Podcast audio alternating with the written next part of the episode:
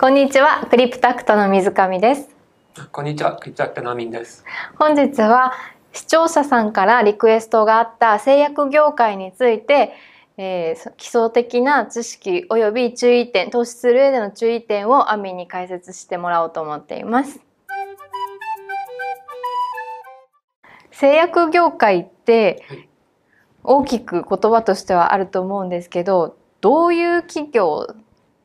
が挙げられるんでしょうか？はい。まあ製薬業界っていう切り口であれば、えー、結構いろんな企業が含まれるんじゃないかなとは思います。実際にその一番、えー、ハードルが高い新薬開発を、えー、してる会社さん、まあそれは例えば大手さんの一部の事業もそうだし、あとそれしかやってないバイオベンチャーさんも、えー、それに当てはまって、まあ、業界の中では一番リスクが高い、まあ、セクシーさがある、えー、ところではあるんだけど、えー、それとは別に、まあ、例えばあの、えー、薬局、うんうん。あのまあ、ドラッグストアとか調剤薬局も実はこの中にも含まれるんでしょうけど、えー、薬局で例えば市販薬風邪薬だとか目薬を売ってる、えー、会社さん逆にそれを直接末端で売ってる調剤薬局も、えー、ドラッグストアも、まあ、製薬業界の一部ですしえーでそういったようなところに薬を、えー、卸している販売会社さんとか卸会社さん、うん。えーもあってでまあもっと広くすあの見方をすると例えば医療機器メーカー、まあ、例えばオリンパスさんとかテルモうん。そういったようなところも全部含まれていてうん。で、まあ、例えばすごく大きな会社でいうと、まあ、例えば武田アステラス、うん。第一三共、えーそういったようなところがあって、まあ、エーザイだとかうんうん新薬をかなり手がけてはいるんだけど、まあ、他もやっててジェネリックもやったり、うんえー市販薬もやったり、えーそういったようなところもあってで、まあ、例えばオルシでいうと、まあ、メディパルとかアルフレッサ、えーそのいろんな本当にかなり数の、まあ、これ日本国内の話だけをしてるんだけど、えーかなりのえー数の会社は、えーあります。昔その投資を行ってた時にほぼ全ての企業企業というか業種？業態に対して投資は行ってたんですか？それともさっきセクシーっておっしゃっていたここがメインだったんですか？あいや全部見てましたけど、うんうん。あの一つまあここですごく重要で、えーお伝えした方がいいと思っているのが、まあ、私は決して、えー、と医薬のプロではないです。うんうんうん。でえーなんだろうその辺の知識もないうんですし、えー勉強したことも特にない。うんでただこの業界でさまざまな投資家がいて、まあ、例えばよく私が情報収集をしてたうんうん。えー証券アナリストの方々だとかこの業界に限ってはうん。結構もう専門家しかできない分分野となっていて、えーアナリストの方が薬剤師だったり、えー医者さんだったりうんうん。研究員だったり、うん。えーなので彼らが理解しているこう情報とか理解できる現象はあの一般の投資家をはるかに超えるので、うん。えー一般投資家がその彼らと同じ知識で同じ目線でこういったような会社を、まあ、見れないんですね。じゃあ他の業種であると例えば飲食なのかテクノロジーとかっていうところのアナリスアナリストさんってその道のプロではなかったりするんですか？あの道のプロだったりケースもとだったケースも結構多い多いんですけど、うん。ただ例えば、えー自動車のアナリストをやられてる方が、うん。別に工場で働いてたとか、うん。あの車の開発をしてたとか、うん。当然そういったような方もいますけど、うん。うん。えーそういうことをしないで、うん。うん。まあ、要は財務知識、うん。あのそのいわゆる金融の方の知識があって、うん。うん。業界を学んでその道のプロになったっうん。ていう人も結構多くて、うんただこの分野においては本当に、まあ、奥深さっていうか専門性の必要性っていうかあの本当にその中でやってた人間じゃないとただでさえあの予測可能性の低さがある中で、ただでさえそれが分からないのに、えーそれが判断できる人が非常に少ない。うん。なので投資家は別に素人であっても、うん。えープロであってもセミプロであっても、えー基本的にこの業界に関しては、うん自分が範囲を抱えてるっていうふうに考えた方がいい。常に情報の格差がある。っていうふうには考えた方がいいです。なるほど。それを補うためになんかすべきこととかあるんですか？えっ、と運。運運を持つこと。運らしいです。うん。結構この業界私も、えーまあ、すでにこの金融の仕事をやって78年経ってからうん。この業界を見始めたんですけど、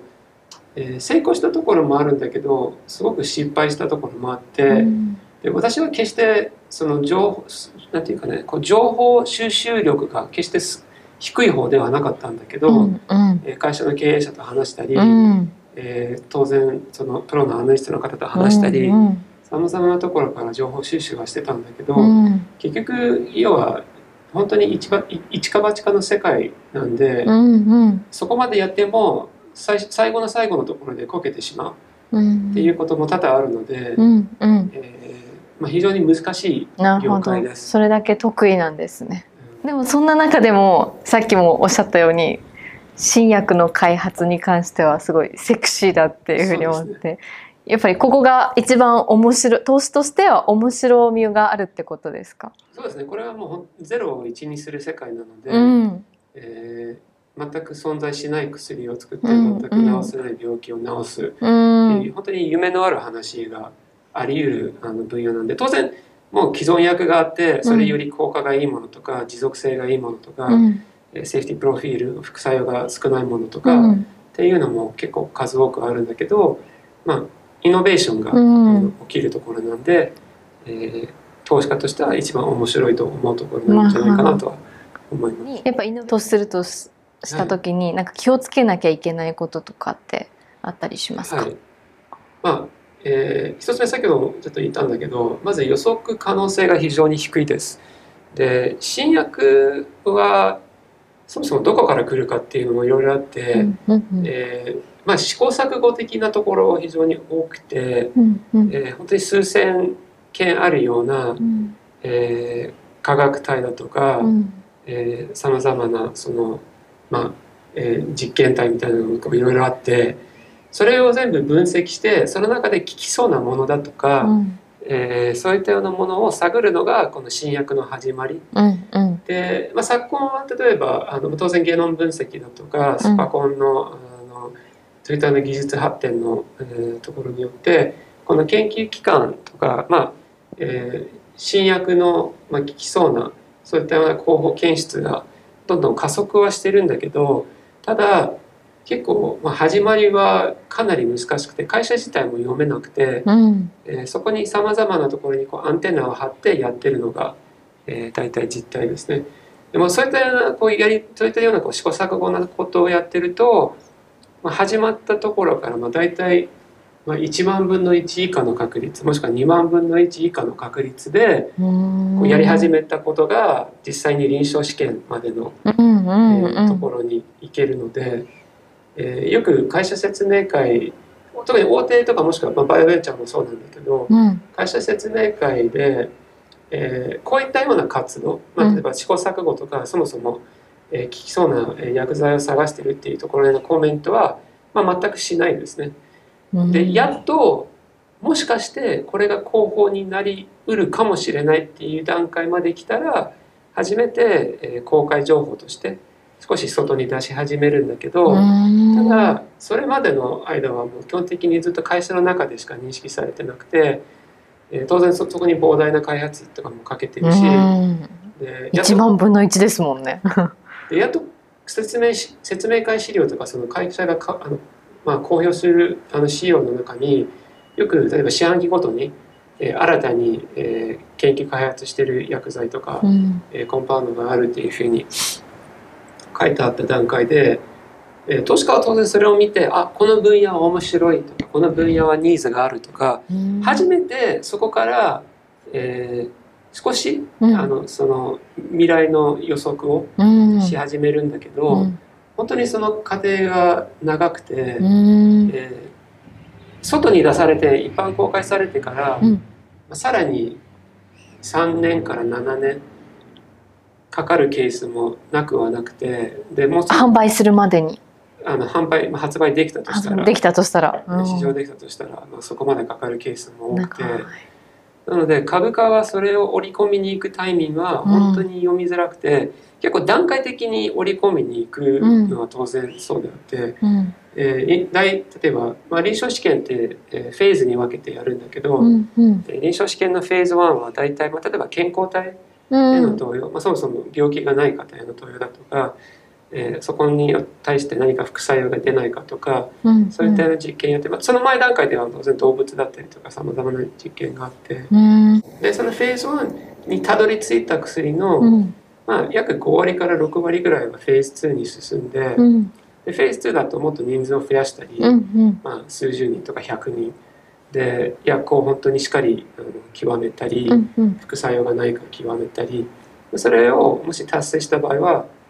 まあ、その中でさらに半分か半分以下、まあ、最初から言うと4分の1以下うん。のものがフェーズ3にたどり着いて、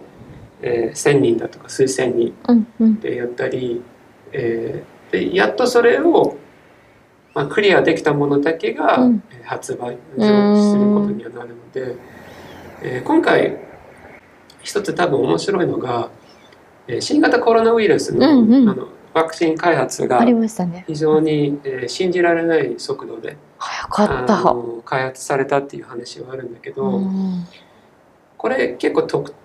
徴があって、はい。まあ、稀なケースって言えば当然そうなんだけど、うん。まず結構病気な人が多い状況、うん。で、えー参加したい人たちも多いうん。状況。うん。で、えーあと結局その中で、えーまあ、そもそもこのワクチンの技術あのうん。今回一番えー有効性が高い、えーモデルナと,、えー、とファイザー・バイオエンテックのものは新しい技術を使っているので、うん。その、まあ、新しい技術の、えー成果がここで示されたんだけどただここまで病気な方がいる中ですぐに臨床試験をこう設けて、うん。えー計画して、えープラシーボをもらう人と、まあ、実際のワクチンをもらう人、うん。でどんどんこう人数が集まってえー本来であればそういったような過程だけで3年から5年かかる。うん。特に病気がそこまで蔓延してない場合とか、うん。そもそもかかるのは時間かかるとかものすごいハードルがあって新型コロナウイルスの感染力の高さが逆に今回の臨床試験の設計にかなり皮肉なことにプラスに効いた。なるほど被験者が多かったからその分なんていうかトライアンドエラーができてギュッと。でまあ、大体これが効くと思った段階で、うん。まあ、特許あの出願をしてでそれが、まあ、あの承認されればそこから大体20年間、うーん。えー競合、まあ、参入障壁があるっていうのがある状態で、うんうん。あの発売販売できるんだけどただ発売できるかどうかっていうのがまだ分からなくて発売できるまでの期間も当然その中に含まれるので、例えば15年間、えーかかって薬をやっと発売できた場合まあ、えー競合がいないそして薬価が高く維持される期間は、まあ、約5年間になるの。でで市場によっては延長申請すれば例えばさらに5年間もらえるケースはあるんで、へえ。まあただどんどんその時間との勝負うんうんうんうん。なので株価も、えーそれを意識して、えーやっていくわけなんですよね。あの本当に例えば、えー可能性のある新薬を、えー出した会社が、えーあと7年間、うん。えーまあつ、あの承認されても発売始めたら、まうん。あ、大体7年間の収益うん。を、まあ、承認される半年から1年前ぐらいの段階で、うん。えー株価が織り込みに行くので発売されて、うん。実際に市場に、えー流れ始めたタイミングで、まあ、ほとんど株価反応しないので、まあ、大体織り込み済み。うーん。で、販売されるちょっと前ってこと？まあ、半年から、まあ、要は、半半年。販売されるっていうかあの大体フェーズ3の臨床試験をやってる間は、うん。ちょこちょこ、えー例えば、えー途中解説あの中中間の解説だとか、うんう途中ん。経過を見る、えーこともあるのででそれが公表されたりするど。ケースもあるので、まあ、実際にそれが終わるまでの、うんえー結果がある程度こう市場に伝わってくる今回の新型コロナウイルスもそうだったんだけど夏頃にうん。少しデータがあの出始めたあそうだったんですね。